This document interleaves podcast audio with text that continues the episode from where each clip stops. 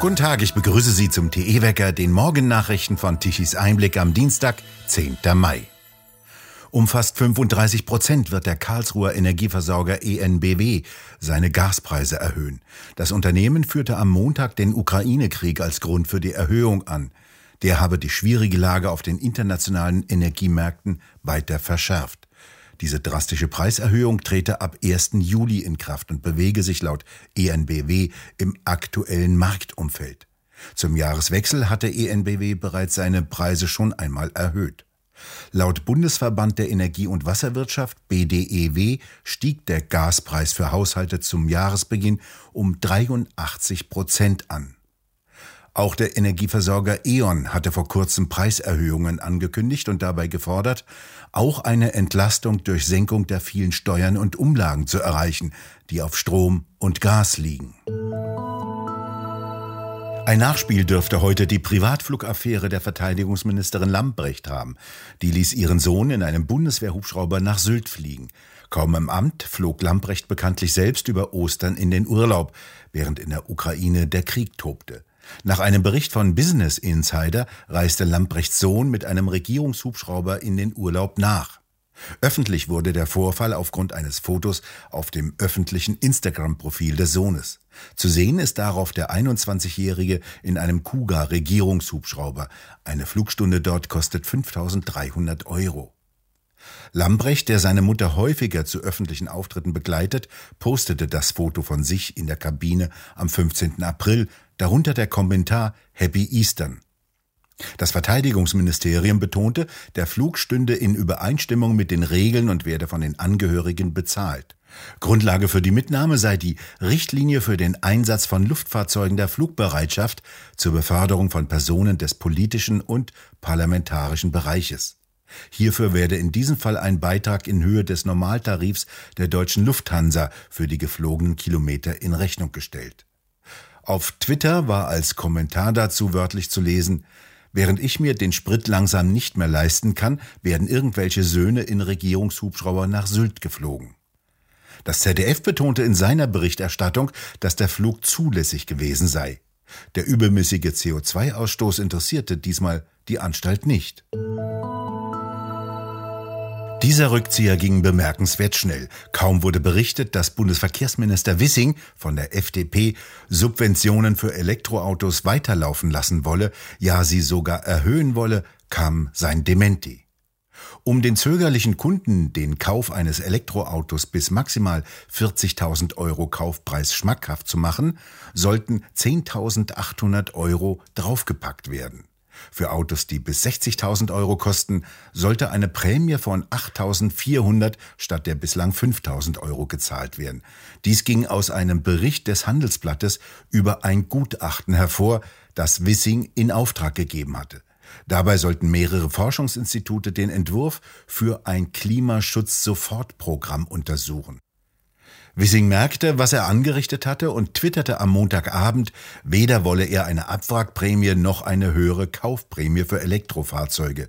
Der Umstieg auf eine klimaneutrale Mobilität müsse über marktwirtschaftliche Anreize gelingen. Was eine klimaneutrale Mobilität ist und wie sie funktionieren solle, darüber sagte er nichts. Das ging ebenfalls sehr schnell. Der ungarische Ministerpräsident Viktor Orban hatte den Vorschlag der Europäischen Union, die Importe von russischem Rohöl schrittweise einzustellen, als inakzeptabel bezeichnet. Wir hatten gestern Morgen im Wecker darüber berichtet. Er habe das Angebot postwendend an Ursula von der Leyen zurückgeschickt, sagte Orban in einem Interview. Er benannte den Sanktionsvorschlag als Abwurf einer Atombombe auf die ungarische Wirtschaft. Seine Zustimmung zu dem EU-Vorschlag würde das Ende der Preisobergrenzen für Energien in Ungarn bedeuten. Gestern Nachmittag nun setzte sich EU-Kommissionspräsidentin von der Leyen ins Flugzeug, flog nach Budapest zum Abendessen mit Orban.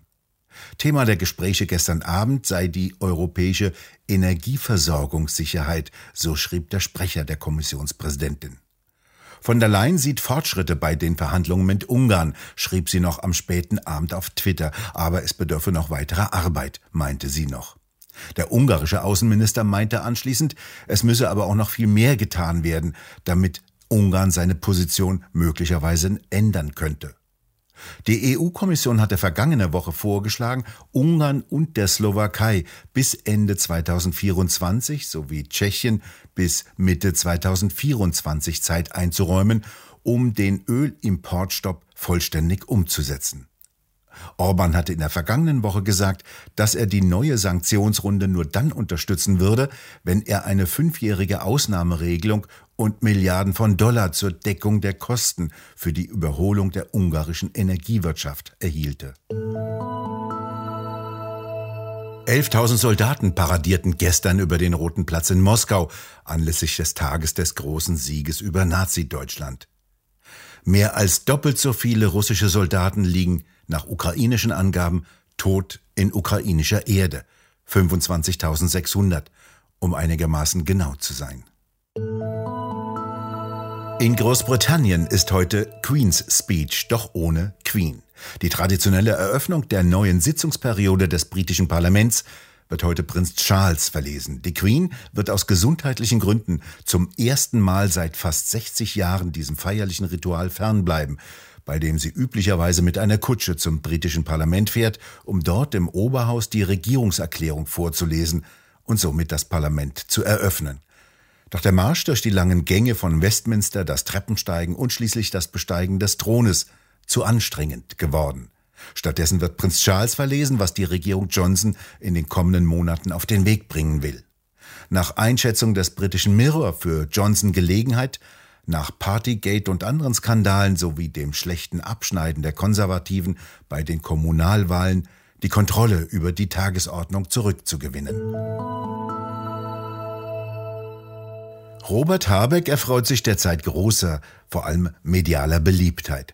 Realismus wird ihm nachgesagt, nachdem er auf Reisen gegangen war, um Ersatz für fossile Rohstoffe aus Russland aufzutreiben. Offensichtlich ist ihm klar, dass es die sogenannten Freiheitsenergien von Christian Lindner, Wind und Sonne, nicht sind.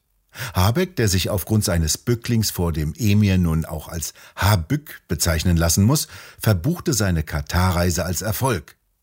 Dabei hatte der Klimaminister, der sich im Nebenfach auch um Wirtschaft kümmert, weder über größere Windkraftanlagen noch glänzende Photovoltaikmodule verhandelt, sondern um bis vor wenige Wochen noch als ewig gestrig verschriene, Millionen Jahre alte fossile Rohstoffe gebettelt.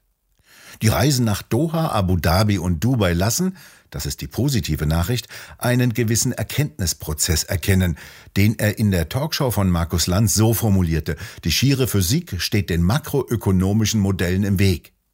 Dieses Geschwurbel beschreibt den fundamentalen Widerspruch zwischen grün-progressivem Wunschdenken und sehr konservativer Physik. Diese Erkenntnis der grünen Basis beizubringen, wird eine große kommunikative Herausforderung.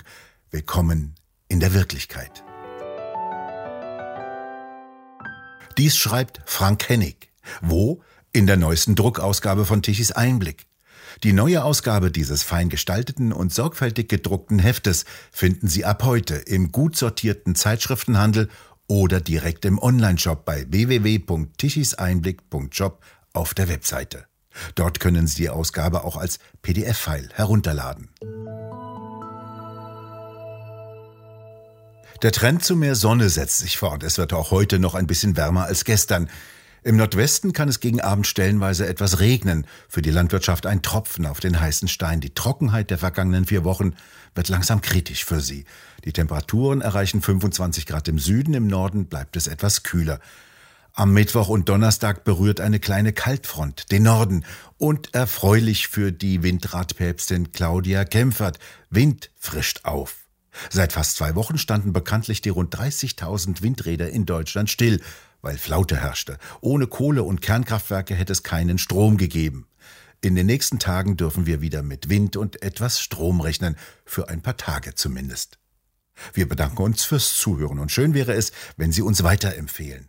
Weitere aktuelle Nachrichten lesen Sie regelmäßig auf der Webseite tichiseinblick.de und wir hören uns morgen wieder, wenn Sie mögen.